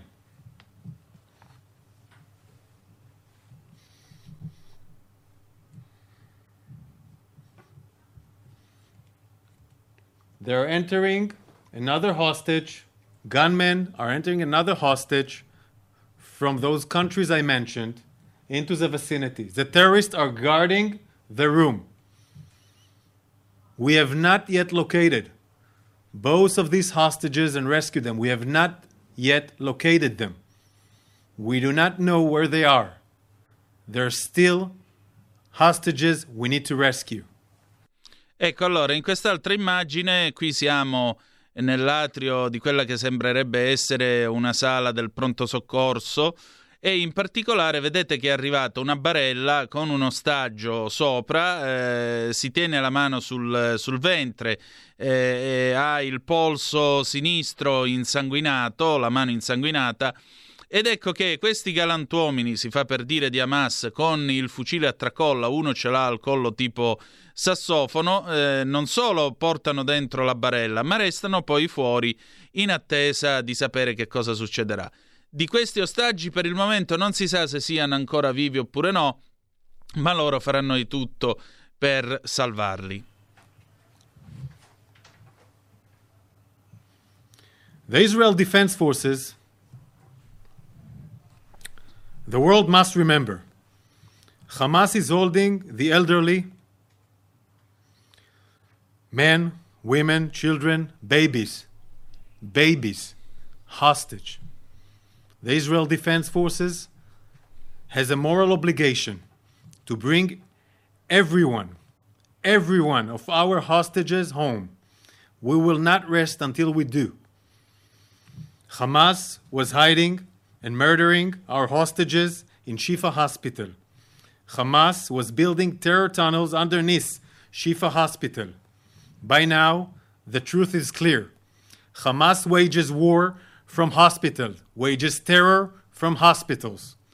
Everyone who cares about the further the future of humanity must condemn Hamas. Ecco allora, termina qui la dichiarazione del eh, il briefing del eh, contrammiraglio Daniel Lagari, lui dice giustamente eh, chiunque al mondo, chiunque abbia a cuore il futuro dell'umanità deve condannare Hamas, ma soprattutto sottolinea, vedete che eh, Hamas ha rapito anziani, donne, bambini, lo ripete due volte, bambini, che eh, ha portato in cattività. L'obbligo morale delle IDF è che non si fermeranno, we will, will not take rest, noi non prenderemo alcun, noi non ci riposeremo fino a che non li avremo trovati e salvati tutti. E poi dice Hamas eh, porta e alimenta la guerra dall'ospedale, Hamas porta e alimenta il terrore dall'ospeda- dal, dall'ospeda- dagli ospedali. Ragion per cui ancora di più chi è a favore, chi vuole difendere, eh, chi vuole difendere l'umanità e il suo futuro, a maggior ragione deve chiedere e deve condannare Hamas. Stacco e torniamo tra poco. Stai ascoltando Radio Libertà. la tua voce libera, senza filtri né censura. La tua radio.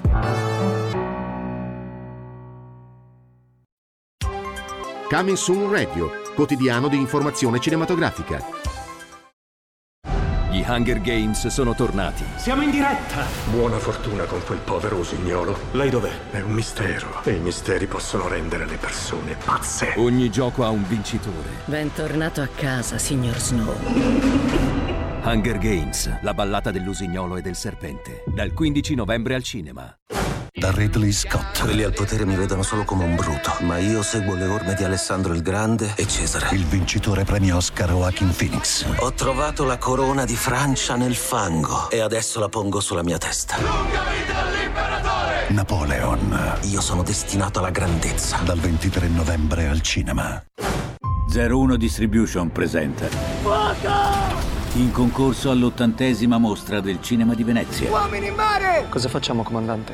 Tireremo su. Uno straordinario, Pierfrancesco Favino. Siamo in guerra. Siamo ancora uomini, però. Comandante, un film di Edoardo De Angelis, dal 31 ottobre al cinema. Fandango presenta L'invasione di Roma. Mo ti devo da far vedere una cosa importante. Ma come cazzo parli? È appena cominciata. Abbiamo qui tra noi un'intrusa. Ok, lo ammetto. Sono di Roma Nord. La guerra del Tiburtino III. Un film di Luna Gualano, dal 2 novembre al cinema. Le 17.14, Antonino Danna al microfono con voi qui sulle magiche, magiche, magiche onde di Radio Libertà, Zoom, il drive time in mezzo ai fatti. Allora, noi chiudiamo la nostra puntata con il faccia a faccia con Felice Manti che ci racconta la situazione in Albania dove nasceranno questi centri eh, di screening e di selezione degli immigrati eh, solo maschi che arriveranno eh, o tenteranno di entrare illecitamente nel nostro paese. Felice Manti è stato due giorni in Albania e, e ci racconta come è andata e che cosa ha trovato. Al termine qui Parlamento e poi ci saluteremo con Frank Sinatra, Fly Me to the Moon 1964. A domani alla solita ora, alle 16.05, eccezionalmente per questa settimana, sulle magiche, magiche, magiche onde di Radio Libertà. E ricordate che malgrado tutto, the best is yet to come, il meglio deve ancora venire. Vi ha parlato Antonino Danna. Buonasera. Allora, stasera è tornato a trovarci Felice Manti, che è caporedattore di Il Giornale, valente collega, e questa volta lui è stato in Albania, non per turismo, ma per giornalismo. Ed è stato in Albania perché sapete che eh, gli ultimi accordi, insomma c'è questo accordo tra l'Italia e il paese delle Aquile, perché eh, l'Albania diventerà un posto di rilocazione e di selezione degli immigrati, un po' come voleva fare Rishi Sunak con il Ruanda e l'Alta Corte, la Corte Suprema inglese, gli ha risposto picche. Noi qui, in attesa Sì. che arrivi qualche altro magistrato italiano a rispondere picche pure al governo della Meloni, però nel frattempo vorremmo sapere da Felice Manti che cosa ha trovato in Albania. Felice, allora, intanto ben trovato. Secondo, com'è andata? Che, che arrivano gli immigrati in Albania e gli albanesi se li prendono? Allora, ehm, io sono stato in Albania due giorni, è stato un viaggio molto interessante, sono stato inviato lì dal giornale per capirci un po' di più di questo accordo e io ho capito un po' di cose, altre cose diciamo me le sono fatte spiegare perché sono molto complesse, ma insomma vi racconto velocissimamente quello che io ho imparato da questa vicenda qua. Allora, A, l'Albania è un paese pieno ancora di contraddizioni, però diciamo eh, da quest'estate più o meno i riflettori sui Balcani sono riaccesi e questo è un fatto molto importante per noi perché l'Albania in questo momento ha un ruolo cruciale dentro i Balcani nella misura in cui riesce a fare da cuscinetto da un lato alle istanze provenienti da est e alle istanze provenienti dal mondo musulmano, perché l'Albania è un paese a maggioranza musulmana, comunque a grande prevalenza musulmana, Sì. Dal lato diciamo è una- un termometro interessante di quello che producono in generale i Balcani. Winston Churchill diceva i Balcani producono più storia di quella che riescono a consumare e diciamo se noi andiamo a guardare quello che è successo in Europa negli ultimi eh, cent'anni, ma anche meno, la- diciamo, i Balcani hanno sempre partorito delle, diciamo, i fermenti lattici, no? i fermenti vivi delle rivoluzioni e delle guerre. Quindi non è escluso che anche in, in futuro l'Albania, o quantomeno quel, quel territorio lì, diventi diciamo, segno di interesse dell'influenza russa o dell'influenza turca o in generale dell'influenza islamica. Quindi l'Albania è uno stato cruciale per questo motivo qua. Il fatto che l'Italia abbia stretto un accordo così forte con l'Albania per noi è un fatto molto positivo perché in qualche modo rimettiamo eh, diciamo, eh, in piedi un rapporto che sembrava diciamo, scucito e lo facciamo in nome di un impegno che l'Italia si assume per accelerare, favorire, consentire, agevolare l'ingresso dell'Albania nell'Unione Europea. Un fatto che è in piedi, pensate, dal 2009, sono processi molto lunghi e molto complessi e molto laboriosi, per cui dal 2009 l'Italia e altri paesi europei stanno esercitando il loro consenso nei confronti dell'Albania e stanno insegnando in qualche modo agli albanesi come allineare la loro normativa giurisprudenziale, diciamo fiscale, tributaria, civile e penale alla diciamo, normativa europea, perché ovviamente l'ingresso nell'Unione Europea dell'Albania significa anche che le strutture principali democratiche devono funzionare più o meno, più o meno nello stesso modo. Quindi eh, il fatto che la Meloni sia stata quest'estate lì da Rama, quest'agosto per una settimana, è un fatto importante dal punto di vista politico. Ma l'arrivo della Meloni non è stato un fatto episodico, ma è stata la ciliegina, diciamo così, di una fatti e questo paese ha cominciato a costruire già nel lontano 2017 con un accordo a cui fa riferimento appunto questo protocollo d'intesa tra Roma e Tirana sulla gestione dei migranti. Perché faccio questo riferimento a questo protocollo del 2017? Perché è proprio per questo protocollo che probabilmente diciamo, non ci sarà bisogno di un passaggio parlamentare di ratifica, anche se probabilmente il governo accetterà che in qualche modo, in nome dell'articolo 80 della Costituzione, questo trattato internazionale venga ratificato dal Parlamento come avviene per altre vicende. Perché? Perché ovviamente questo, eh, diciamo, questo accordo che è stato fatto tra Italia e Albania ragiona su questioni di eh, difesa, di diritto d'asilo e di eh, diciamo, protezione dall'immigrazione clandestina. Qual è il tema di questo accordo? Il tema di questo accordo è che in Albania vengono realizzate due enclave italiane che funzionano alla stregua degli aeroporti, no? quindi due zone teoricamente franche, teoricamente diciamo, a sovranità data per il paese che le osa. Fate per esempio alla stazione di Dover eh, dove c'è la dogana francese, no? O alla stazione di Calais dove c'è la dogana inglese. Quelli sono diciamo enclave inglesi in cui io, governo inglese, esercito la mia potestà e dico tu puoi entrare, tu non puoi entrare. Quindi è una cosa del tutto normale che già esiste. Qual è ovviamente la diciamo, peculiarità di questo accordo? E che ovviamente in questo caso non si tratta di fare entrare un- una persona dotata di documenti eh, diciamo, in- senza, senza che quell'identità sia, diciamo, sia, sfuggita all'anagrafe, ma si tratta di ragionare sull'ingresso di soggetti che documenti probabilmente non ne hanno, la cui identità deve essere diciamo, verificata e soprattutto mh, che sono persone che richiedono asilo, cioè vogliono eh, essere ospitati dall'Europa in quanto fuggono da una guerra o fuggono da un paese non sicuro per loro, per motivi religiosi, per motivi personali, per motivi diciamo anche di eh, diciamo, inclinazione sessuale, no? perché ci sono dei paesi in cui l'omosessualità presenta reato e loro scappano, oppure sono semplicemente, semplicemente immigrati economici, cioè che scappano in cerca di nuove opportunità. E Visto magari che, eh, c'è anche chi non ama molto l'Occidente, diciamo pure questo.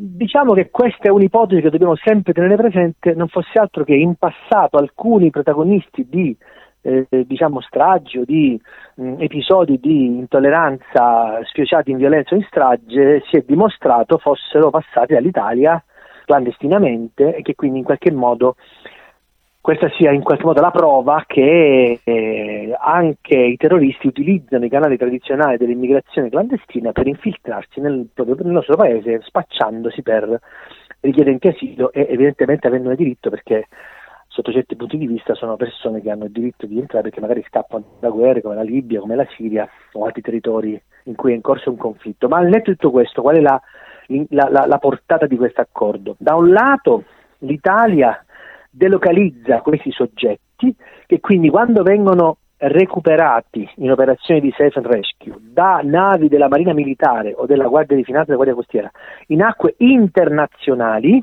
quindi solo con questa fattispecie, navi della Marina Militare o navi della Guardia di Finanza che operano in acque internazionali, che salvano degli uomini, non donne, non bambini, non soggetti fragili, questi uomini possono essere portati in questi hotspot in Albania e lì in, questo- in questi due hotspot possono essere realizzati questi, eh, diciamo, questa identificazione e questa eventuale procedura di eventuale ammissione e riconoscimento propria- del proprio status di rifugiato oppure le procedure per l'espulsione e il rimpatrio nei paesi d'origine tramite l'aeroporto eh, che è stato individuato. Io sono stato in questi due posti, sono stato al porto di Shenzhen, che in albanese significa San Giovanni, e poi sono stato all'aeroporto di Wenzin, che è un aeroporto militare, un ex aeroporto militare in disuso, che sono diciamo, collegati tra di loro da circa 20 km. In buona sostanza, eh, le navi italiane arriverà- dovrebbero arrivare in questo porto di Shenzhen, di San Giovanni Medua, e dove c'è un primo centro di identificazione. A quel punto eh, le persone devono essere portate in questo CPR che sarà realizzato dentro questo ex aeroporto militare eh, e a quel punto diciamo, si creeranno tutte le precondizioni perché eventualmente queste persone che hanno effettivamente diritto di asilo vengano riportate nel nostro paese e le persone che invece non hanno diritto di asilo vengono espatriate o direttamente all'aeroporto, questa cosa, questo passaggio ancora non è chiaro, o direttamente all'aeroporto di Guezzin dove dove è stata messa questa base o con un ritorno in Italia e una partenza dall'Italia. Queste sono questioni ancora tutte da, diciamo, da rivedere e di cui si parlerà domani sera, martedì, in Parlamento perché domani questo, questo protocollo arriverà definitivamente in Parlamento e se ne discuterà.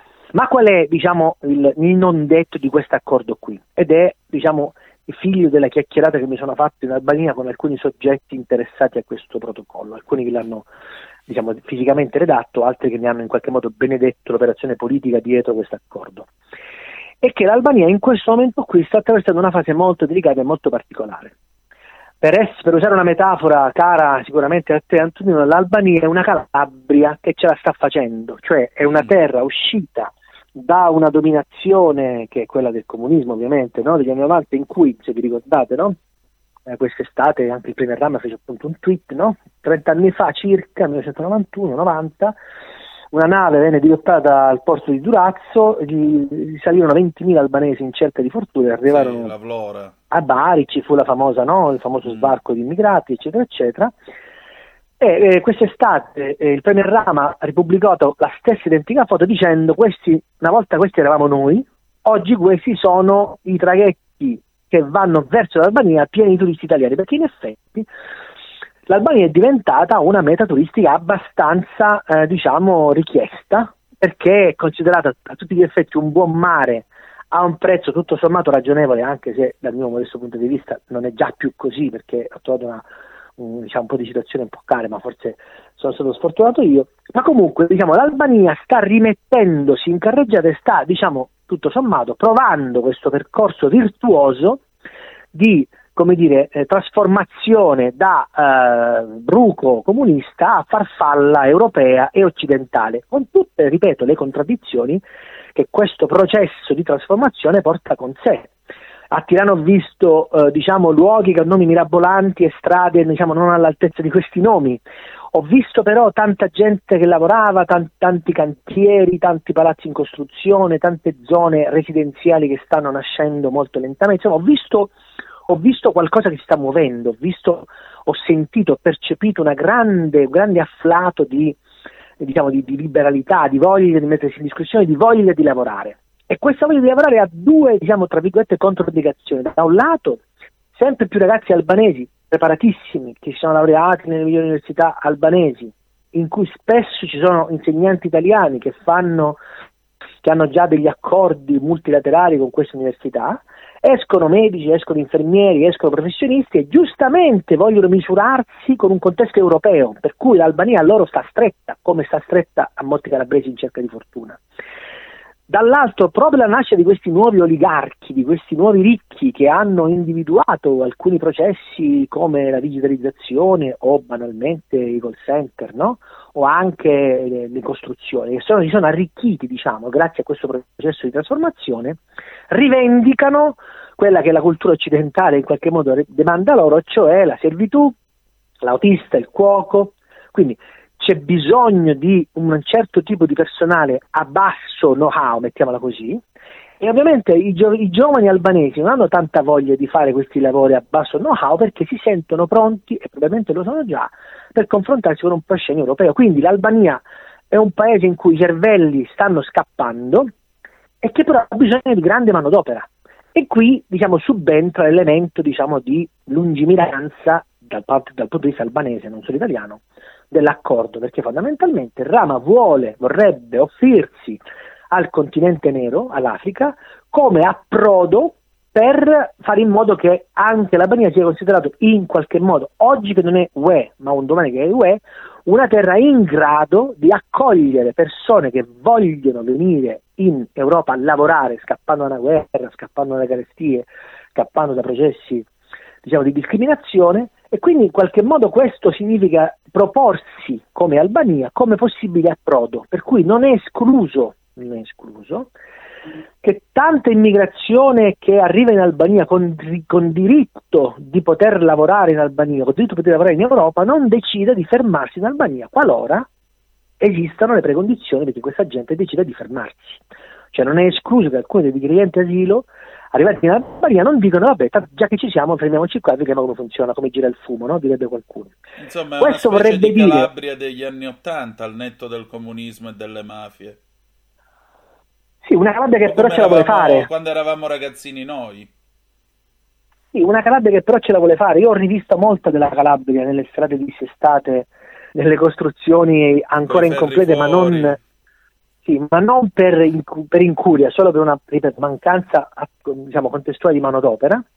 E quindi ho rivisto in quelle terre e in quei ragazzi che stanno lì, che lavorano, eh, lavorano diciamo, bene, no? li, li ho visti comunque non depressi ma sorridenti, ho parlato con alcuni di loro, mi sono sembrati tutto sommato come dire, attratti, divisi tra la necessità di confrontarsi con un mondo nuovo e anche la volontà di chi prova magari a costruire dentro il suo paese, dentro la sua città qualcosa di speciale, qualcosa di nuovo, anche grazie alla enorme messe di soldi pubblici europei che arriveranno su questi paesi del famoso corridoio 8, parlo anche per esempio del- della Macedonia del Nord, nostro recente avversario agli europei, aperta parentesi l'Albania invece si è qualificata con un pareggio, quindi andrà a Euro 2024, altro segno come a volte lo sport anticipa no? delle tendenze, però voglio dire, ho, ho percepito questa, questa, voglia di misurarsi col mondo, no? non l'assuefazione o come dire, il senso di disagio o il senso di, diciamo, di, di, fatalismo che magari ancora oggi si registra in alcune parti del nostro sud, non solo in Calabria. Ho visto tanta voglia di fare, ma questa è stata la mia personale percezione.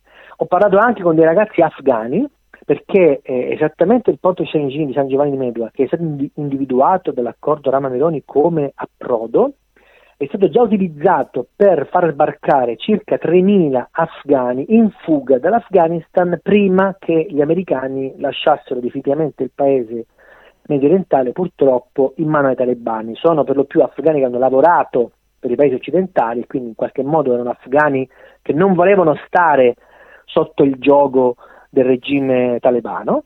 E io parlo con alcuni di loro e loro stessi mi dicono qui diciamo, ci sono delle possibilità per noi, per noi afghani, siamo rimasti. Stai ascoltando Radio Libertà. La tua voce libera, senza filtri né censura. La tua radio. Siamo rimasti perché abbiamo visto che c'è la possibilità di fermarci. E quindi, diciamo, da questo punto di vista mi sembra che al netto del fatto che poi ovviamente questo accordo e questa gestione dei migranti andrà fatta, e io non ho dubbi che andrà fatta così, il massimo rispetto di quelle che sono le normative europee e internazionali in, rispetto alla gestione della richiesta di richiedenti asilo, al netto di tutto questo mi sembra un accordo win-win, come l'ha definito questo ragazzo afghano con cui ho parlato in questo resort che lo ospita, proprio perché diciamo, si offre un aiuto all'Italia in un momento in cui l'Albania ha bisogno dell'Italia per entrare nella UE e perché la, la Italia agevoli, no? faccia pressioni e faccia il suo, il suo ruolo di, diciamo, di mentore no? per agevolare questo ingresso dell'Albania nella UE, e dall'altro c'è il bisogno dell'Albania di una nuova forza lavoro perché proprio questa crescita enorme ha di fatto spaccato in due la società. Chi, chi può chi si sente di che la, la Benelis stretta va via, si misura con questa immigrazione più o meno irregolare, perché anche l'Albania ha una certa immigrazione regolare, verso la, la Germania e verso soprattutto l'Inghilterra, e qui poi mi fai aprire un capitolo se posso, sì, e dall'altro ovviamente c'è questa necessità di, fare, di, avere questa forza lavoro per questi nuovi lavori che questa crescita eccezionale richiede appunto personale basso know-how di manovalanza per cantieri, ristoranti, cucine, palestre e quant'altro. Insomma, diciamo Perché... che ha delle ambizioni da piccola potenza l'Albania. Beh, diciamo che è un paese che ha imparato bene la lezione, cioè, no? Eh, loro 30 anni fa, allora, l'Albania ha sempre avuto un rapporto particolare con l'Italia, come sappiamo sì. gli albanesi guardavano i nostri, guardavano il drive-in, no? guardavano, nostra, guardavano, i fatti tuoi, i fatti vostri di Guardì, cioè, guardavano le trasmissioni italiane e si erano in qualche modo innamorati di, della, della, dell'immagine che il nostro paese rimandava attraverso le telecamere magari un'immagine non propriamente aderente alla realtà, perché poi la televisione è sempre magica, è sempre sberluccicante, è sempre no? Gravida di promesse mirabolanti, di ricchezze di benessere, e magari diciamo non sempre la, la realtà italiana è stata così generosa e sarebbe stata così generosa con chi voleva cercare maggior fortuna, però in generale loro sono sempre cresciuti considerandosi dei fratelli minori, per cui esiste eh, concretamente un senso di eh, che loro pensano di avere nei confronti dell'Italia, un senso di un legame, diciamo, un legame in cui in qualche modo i due paesi si possono sentire diciamo, legati appunto da, mm, da, da, questo senso di solidarietà che l'Italia ha offerto quando questi ragazzi scappavano dagli orrori del comunismo. E quindi in qualche modo per loro è un'occasione per restituire una parte del bene che questo paese ha fatto loro in termini di possibilità, di opportunità o quantomeno diciamo semplicemente di mentoring, cioè ti, spie- ti spiego io come funziona il mondo, come gira il mondo, come fare il ristorante, come mangiare, come vestirti, come costruire una casa. In, Italia, in, in Albania ci sono moltissimi ristoranti eh, italiani, ci sono anche eh, palazzi costruiti da, da ingegneri ed architetti italiani, proprio perché l'Italia è comunque vista appunto come un riferimento da sempre, no? Quindi perché non sfruttare questo legame? In passato alcuni politici hanno sottovalutato pesantemente questo, questo legame, questo rapporto. Io ho parlato con una persona che era presente a un incontro in cui c'era anche il, allora Premier Conte, che andò in Albania nel 2020 per carità c'era stato il Covid, tutto quello che vogliamo, no? E quindi aveva anche dei motivi personali per non fermarsi troppo, però insomma la vita di Stato di Conte in Albania è durata tipo sette minuti. La visita della Meloni in Albania è durata sette giorni. Ecco, diciamo che questo fa capire anche quanto la Meloni percepisca come importante questa partnership e questo rapporto. Per cui diciamo, dal mio punto di vista, diciamo, dal punto di vista giornalistico, è stato un viaggio in un posto da raccontare che merita certamente una, una, una grande attenzione anche da parte dei media perché la narrazione di questo paese è sempre stata un po' diciamo, falsata da pregiudizi giusti o sbagliati che siano per legami con la mafia albanese, la criminalità organizzata, l'andrangheta di cui come sai mi occupo. E dall'altro diciamo, esiste un elemento politico interessante nella gestione dei migranti che vede l'Albania interessata a una certa migrazione quindi l'offerta all'Italia non è un'offerta diciamo, così solo generosa, ma è un'offerta che ha anche un prezzo da pagare dal punto di vista della competitività perché l'Albania così vuole aprirsi a un mondo di immigrazione che ovviamente non vede l'Albania come meta principale, ma l'Albania vuole offrirsi a questa immigrazione intelligente che ha voglia di fare come possibile approdo in un paese che non è ancora Europa, ma lo diventerà diciamo nel giro di 4, 5, 6, forse 7 anni, perché purtroppo la burocrazia europea, ma anche l'allineamento di alcune diciamo, metodologie di alcune norme è, ovviamente ha, ha, queste necessità, però insomma è un paese in potenza, è un paese in divenire che oggi può rappresentare diciamo, un approdo interessante per chi vuole venire in Europa, in Europa intesa come continente, a cercare maggior fortuna. E questo elemento diciamo, riaccende i riflettori sull'Albania, quindi l'operazione dal punto di vista politico per la Meloni e per Rama è certamente un successo sotto molteplici punti di vista, fermo restando che esistono delle criticità, e non possiamo negarlo, rispetto alla gestione di questi campi, di questi CPR, perché ovviamente la, la richiesta di asilo e il diritto internazionale in merito alla richiesta di asilo è molto complesso e molto diciamo, pieno di garanzie, come è giusto che sia, ed è opportuno, ma chi ha, chi ha, scritto fisicamente il piano mi ha detto che da questo punto di vista non ci sono dubbi, tutte le procedure, tutte le garanzie che vanno offerte a chi richiede legittimamente asilo devono essere rispettate e questo dovrebbe essere il caso, ma ovviamente, come ci siamo detti prima, eh, è possibile che qualcuno sollevi delle obiezioni in merito appunto alla gestione di questi campi e tutta una serie di altre vicende, ma se noi guardiamo al fatto in sé l'operazione politica è esemplare dal punto di vista ripeto, dei, sia dei rapporti, delle relazioni tra due paesi, sia dal punto di vista della gestione dell'immigrazione. E chiudo con questa considerazione. Potrebbe essere un deterrente l'idea che se io se mi prendo la nave della Marina mercantile non finisco in Italia ma finisco in Albania, perché io potrei anche, diciamo, mh, essere interessato a finire in Italia clandestinamente perché voglio delinquere, perché voglio fare il terrorista e magari sapere che finito in Albania magari mi diciamo, mi, mi, fa un attimino riflettere sui miei intenti. Poi ricordiamoci anche che l'Albania è un luogo chiave per l'arrivo dell'immigrazione a piedi. Non è un caso che, me l'ha ricordato un politico locale, eh, nel 2014 Frontex individuò proprio in Albania e proprio in Bulgaria, al confine con, con la Macedonia del Nord e col Montenegro, alcuni hotspot, hotspot per gestire il flusso migratorio da est che arrivava a piedi. Quindi non è che improvvisamente la Meloni e Rama si sono svegliati dicendo facciamo una roba lì. Esiste da tempo, da anni, un ragionamento sui Balcani e ti dirò di più. Nei giorni scorsi, e chiudo, il Premier Rama si è lasciato scappare che altri paesi europei gli avevano chiesto un appoggio logistico come esternalizzazione del servizio migranti e lui ha detto di no. Quando gliel'ha chiesto l'Italia, proprio per i legami che ci sono tra i due paesi, si è convinto. E questo è un altro elemento interessante perché vuol dire che anche altri paesi erano interessati a questa gestione qui. E lo dice in un pezzo che scrivo oggi sul giornale eh, un, un esponente dell'SPD tedesco, quindi diciamo che certamente non è tacciabile di essere della destra, della becera destra xenofoba europea che tanto fa spaventare Repubblica, la stampa, il Corriere della Sera i nostri partiti d'opposizione, soggetto, questa donna ha detto esternalizzare i, l'immigrazione può essere, può essere fatto con intelligenza, con alcuni parametri. La speranza e la certezza, la certezza che io ho è che questi parametri siano stati individuati dai soggetti che hanno buttato giù questo incontro che ripeto non nasce il 15 agosto ma si chiude il 15 agosto dopo una trattativa diplomatica iniziata già nel 2017. Su questo sono d'accordo con te. Il mio, diciamo così, il mio terrore o comunque la mia preoccupazione, faccio un po' l'avvocato del diavolo, è che ehm, ci si areni davanti allo stesso scoglio contro cui è andata a sbattere Sunak in Inghilterra, perché la Corte Suprema inglese eh, nel valutare il, ehm, il appunto il, il piano Ruanda ha osservato che la direttiva 2005-85-UE del 1 dicembre 2005, la cosiddetta gar- direttiva eh, sulle garanzie minime per i rifugiati, dice che i richiedenti asilo possono essere ricollocati in un paese terzo e sicuro se hanno un qualche legame con esso. E il problema è che eh, ci troveremo, come al solito, tanta gente che arriva dal Ghana, che arriva dalla Nigeria, che arriva da qua e là, e che rapporto ha, che legame ha con, con l'Albania.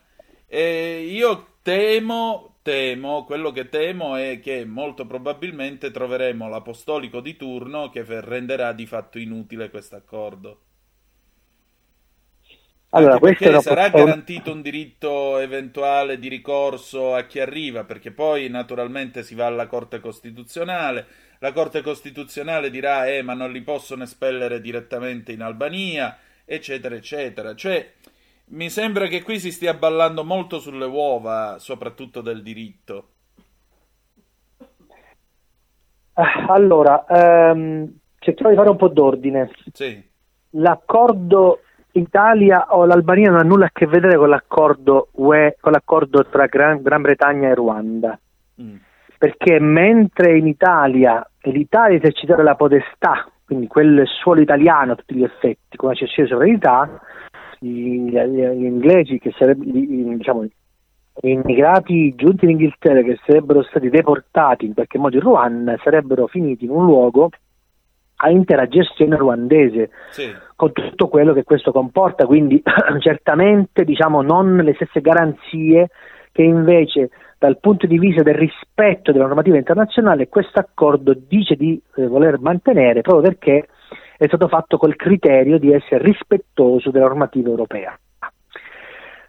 Faccio una, ti faccio una piccola parentesi che è interessante, è stato proprio un albanese illegittimamente arrivato in Inghilterra a sollevare la questione del Ruanda, quindi come vedi poi le cose in qualche modo si, no, il si cerchio tengono. si chiude, c'è stato un alba- esatto. Mm.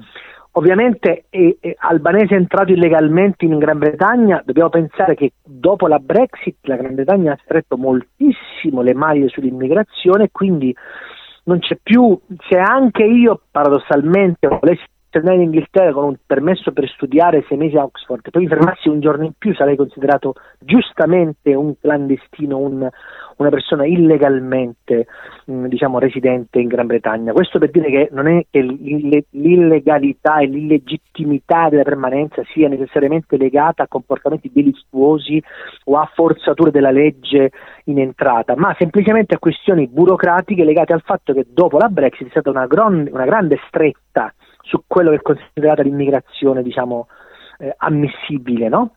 Quindi, eh, ah, ti dirò di più, fonti diplomatiche fanno, ci fanno sapere che il Premier Sunak è molto interessato all'accordo Rama-Meloni, proprio perché l'accordo Rama-Meloni consente l'ingresso di un paese terzo, no? eh, ed è diciamo, in qualche modo lo scopo stesso della Gran Bretagna, cioè evitare che questi soggetti arrivino nel proprio territorio e fare in modo che questa scrematura avvenga lontano dai propri confini nazionali. Quindi non è escluso che anche il Premier Sunak in futuro adotti una soluzione più simile al modello Rama Meloni che al modello ovviamente Ruanda bocciato dalla mm. Royal Court of Justice. Però bisogna anche dirci un altro fatto, diciamo, no? Eh, tu hai giustamente parlato di paese terzo con interessi terzi, eccetera, eccetera.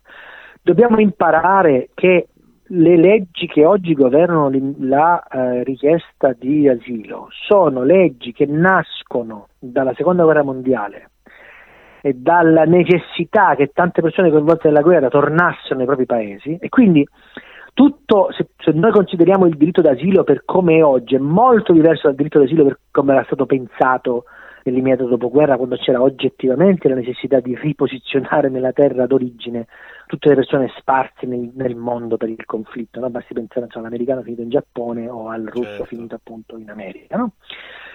Quindi il tema del diritto d'asilo è un tema molto delicato e molto particolare che ha bisogno, diciamo, certamente di offrire le massime garanzie possibili al soggetto che si sente titolato di questa necessità, di questo diritto di asilo. Ma è chiaro che in passato è stato fatto un abuso di questo diritto di asilo, per cui ovviamente, per come sempre succede in queste situazioni, per colpa dell'abuso di pochi, si è volutamente rimesso in discussione uno strumento come quello del diritto d'asilo e della necessità di ospitare persone che scappano dai conflitti in Europa o in Occidente in generale, eh, rimettendo tutto, diciamo, tutto il discorso in discussione. Ovviamente questo non è il caso e non può essere il caso. Però è anche vero che mentre una volta l'Italia aveva una sua capacità attrattiva e aveva anche una sua capacità di assorbire un certo tipo di immigrazione che arrivava con certe premesse e certe pretese, oggi l'Occidente, come lo conosciamo noi, non è più in grado di assorbire questi enormi, questi enormi flussi di immigrazione che diventano purtroppo elementi di criticità sia per la gestione dell'ordine pubblico dei paesi, sia ehm, leve per arricchire alcune organizzazioni criminali che lucrano sul traffico degli nostri migranti, degli immigrati, e di conseguenza eh, esiste un business dell'immigrazione clandestina che, ripeto, parte da presupposti legittimi, giusti e doverosi come il diritto di asilo, ma rischia di sfociare nell'ennesima tratta di esseri umani che certo poco ha a che vedere con la necessità di offrire delle possibilità a questi soggetti. Noi sappiamo benissimo che tanti soggetti scappano da posti dove tutto sommato diciamo che dove, da, scappano da luoghi che non sono proprio così insicuri secondo quelli che sono i parametri attuali della definizione di luogo sicuro. E anche su questo sono state delle sentenze discutibili o quantomeno che hanno fatto discutere no? Certo. eh, della, della, della, del Tribunale di Catania che considera la Tunisia un posto non sicuro. Chi è in Tunisia percepisce un certo diciamo, problema no? di, di, eccessiva militarizzazione. No? È, è, vero che la Tunisia è un paese che potrebbe esplodere, ma teoricamente questo non significa che sia un paese oggi insicuro da certi punti di vista. Detto questo, ma questa è una valutazione ovviamente giornalistica, non certo diciamo, scientifico-geopolitiche o come dire, eh, giurisprudenziali, mai mi sognerei di, diciamo, di, di, decidere io se la Tunisia è un porto sicuro oppure no. Però per dire ci sono tante insidie nella gestione delle, dell'immigrazione clandestina che portano purtroppo a una eccessiva semplificazione del problema, in maniera binaria, sono favorevole o sono contrario, e invece in realtà bisognerebbe provare appunto a muoversi in queste sfumature per provare a veramente offrire a questi soggetti che scappano da disagio, da guerra o semplicemente migranti economici una loro possibilità. Oggi l'Occidente, a mio modesto parere, non è più in grado di offrire quelle opportunità e quelle, quelle possibilità che offriva una volta per cui ben vengano paesi come l'Albania che invece am- ammettono la necessità di avere una forza lavoro di un certo tipo e si aprono a questa immigrazione spontaneamente, non essendo una meta, ripeto, anzi essendo punto di partenza, proprio perché oggi l'immigrazione non è semplicemente scappare dalla guerra, ma banalmente appunto andare a cercare migliori opportunità come facevamo noi quando andavamo via dalla Calabria, con la possibilità e il sogno nel cuore, e io lo conservo ancora, un giorno di poter tornare in qualche modo a rimettere radici, ricostruire un percorso, riavere dei fili, no? perché non bisogna mai dimenticare la tornare nel, dal posto di cui ci si è andati a meno che appunto non ci siano guerre, catastie o situazioni politiche ingestibili perché poi è tutto diciamo è tutto come dire, tutto plausibile, tutto comprensibile, ma poi spesso e volentieri le molle che spingono le persone a cercare nuove fortune sono sempre le stesse, che tu sia calabrese, che tu sia del Ruanda, che tu sia inglese, che tu sia albanese. Quindi esatto. occorrerebbe una presa di coscienza europea del problema, perché questo è un problema europeo, noi siamo semplicemente la porta d'ingresso più facile all'Europa, come la Grecia e come la Spagna, eh, bisognerebbe accettare che l'Europa si faccia carico di una soluzione europea al problema, in assenza di una soluzione europea con la Germania e altri paesi chiave dell'Unione Europea che fanno spallucce di fronte ai problemi oggettivi che attraverso l'Italia, benvengano questi accordi che quantomeno hanno il merito di dire, spostare l'attenzione su altri temi, riaccendere il dibattito e proporre delle soluzioni alternative di fronte a delle non soluzioni come quelle che purtroppo oggi propone l'Unione Europea. E facendo la maggior ragione e coinvolgendo un paese che un domani potrebbe essere importante nello scacchiere europeo e internazionale per i rapporti tra l'Italia e i Balcani, un paese, diciamo, una zona molto complessa che nel recente passato ci ha regalato diciamo, delle guerre dentro l'Europa che hanno scosso l'Europa, penso per esempio al Kosovo, l'Albania ha ospitato 500.000 kosovari in fuga dal Kosovo e l'ha fatto aprendo il cuore, aprendo le case, aprendo i frigoriferi perché quei kosovari sono considerati fratelli minori come noi siamo considerati fratelli min- maggiori per gli albanesi. Quindi sempre c'è questo sentimento di solidarietà, sempre c'è l'attenzione di ogni singolo paese e di ogni singolo politico rispetto a un'emergenza ma bisogna evitare che questa emergenza eh, diciamo, tracimi in una Uh, come dire, in un problema di ordine pubblico e di criminalità organizzata in un paese come il nostro dove purtroppo la criminalità organizzata fa affari anche con la cosiddetta mafia albanese nel traffico di sostanze stupefacenti di cui la Ndrangheta calabrese è fondamentalmente monopolista, abbiamo visto anche che questa genere di mafia albanese è al nord, è in Liguria, è in Lombardia, è in Piemonte e un po' dappertutto. E allora a maggior ragione seguiremo gli sviluppi di questo accordo. Grazie Felice. Grazie a te e ai tuoi ascoltatori. Qui Parlamento. Le tribune. È iscritta a parlare la deputata Cavandoli. Ne ha facoltà. Prego, onorevole. Grazie, Presidente. Beh, io ovviamente do una lettura completamente diversa di questo decreto legge, un decreto legge che aiuta e non pugnala i cittadini deboli o chi ha bisogno di un aiuto, di un aiuto per pagare le bollette, un aiuto per arrivare a fine mese. Stiamo affrontando una crisi energetica sempre più acuita da un anno e mezzo, da quando c'è iniziato anche il conflitto in Russia, eh, tra la Russia e l'Ucraina e, e, ha fatto impennare le quotazioni di energia, quindi soprattutto del gas. Quindi noi dobbiamo aiutare gli italiani e lo stiamo facendo e continuiamo a farlo, continuiamo a farlo in un modo convinto e in un modo che sia anche tangibile. Non si tratta di piccoli interventi, ma risposte puntuali ai cittadini e che un po' in effetti se lo aspettano, perché quando noi diamo una riduzione delle bollette ai nuclei familiari più disagiati, quelli che hanno un ISEE fino a 15.000 euro o hanno quattro figli e hanno un ISEE fino a 30.000 euro o hanno componenti in gravi condizioni di salute, di salute, non li stiamo pugnalando, ma li stiamo aiutando ad arrivare fine mese. E poi abbiamo previsto in questo decreto, certo, non è una finanziaria, ma è un decreto legge che serve appunto per affrontare un'emergenza relativa al trimestre, l'ultimo trimestre 2023, ci sarà poi la legge bilancio per il 2024 e ci sono altri eh, provvedimenti in corso e abbiamo previsto l'azzeramento degli oneri generali di sistema per il, sesto- il, settore del gas naturale e la riduzione dell'IVA al 5% del gas ed è una proroga rispetto addirittura al governo precedente ma anche, e questa è la novità del nostro governo, del teleriscaldamento e dell'energia termica. Perché? Perché mentre la riduzione dell'IVA ordinaria per il gas è una riduzione del 10%, ci tengo a sottolineare che invece del teleriscaldamento e dell'energia termica, che sono meno impattanti sull'ambiente, la, eh, l'IVA era prevista al 22%. Quindi eh, grazie al Ministro Giorgetti e grazie a questo Governo siamo riusciti a intervenire evitando disparità di trattamento in base alle fonti energetiche, cosa assolutamente ingiustificata, e si è unificata questa agevolazione con l'IVA al 5%. Qui Parlamento. Avete ascoltato Zoom, il drive time in mezzo ai fatti.